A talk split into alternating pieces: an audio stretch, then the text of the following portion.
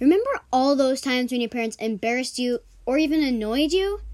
Well, it's about time you get them back. Chairperson, honorable judges, ladies and gentlemen, fellow students. Hi, I'm Liv, and today I'm going to be talking about how to annoy your parents. And if you didn't already guess, then I failed. You're in your bedroom reading peacefully, waiting for your mom to come down and say goodnight, even though you, you're going to up for a whole nother hour. She finally comes down to your room, takes a brief look, and that magic word doesn't come out. She turns around and leaves the room. Why didn't she say goodnight? Take a look at your room, and then you'll know why. Level 1 complete. How to get rid of your parents. Make a mess of your room. Level 2. Now this is a pretty simple one. All you have to, all you have to do is get a phone, go to voice recorder if you have it, and record a random word like loop. Press record and then after you're done, press stop. Go to where your mom is or dad, take the phone with you, and press play. Keep pressing the play button until they get really annoyed, like so. Loop, loop, loop, loop, loop, loop, loop.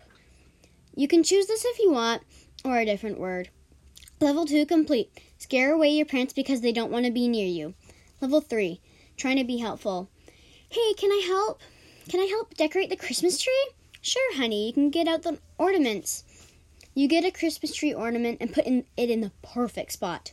Oh, no, no, no. It doesn't go there. Your mom moves it to a different spot, which looks actually worse. Hey, Liv, can you get my lipstick? Sure. You go get her lipstick from her makeup purse and take it and take the red one out. No, not that one, she says. It's the pink one. Okay, sorry, you say. You go get the pink one.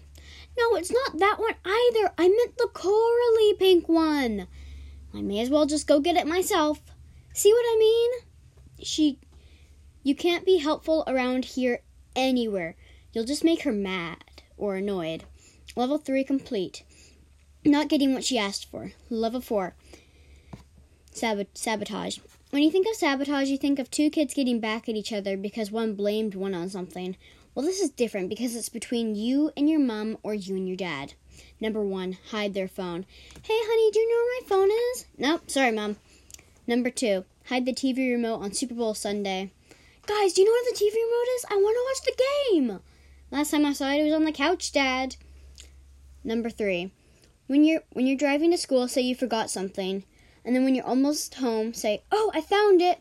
These are some things that you can do to ruin their life, annoy them, embarrass them, and make them want to get away from you. But also, you wouldn't be here annoying them if it wasn't for them. So give a big round of applause to our parents. Thank you for listening.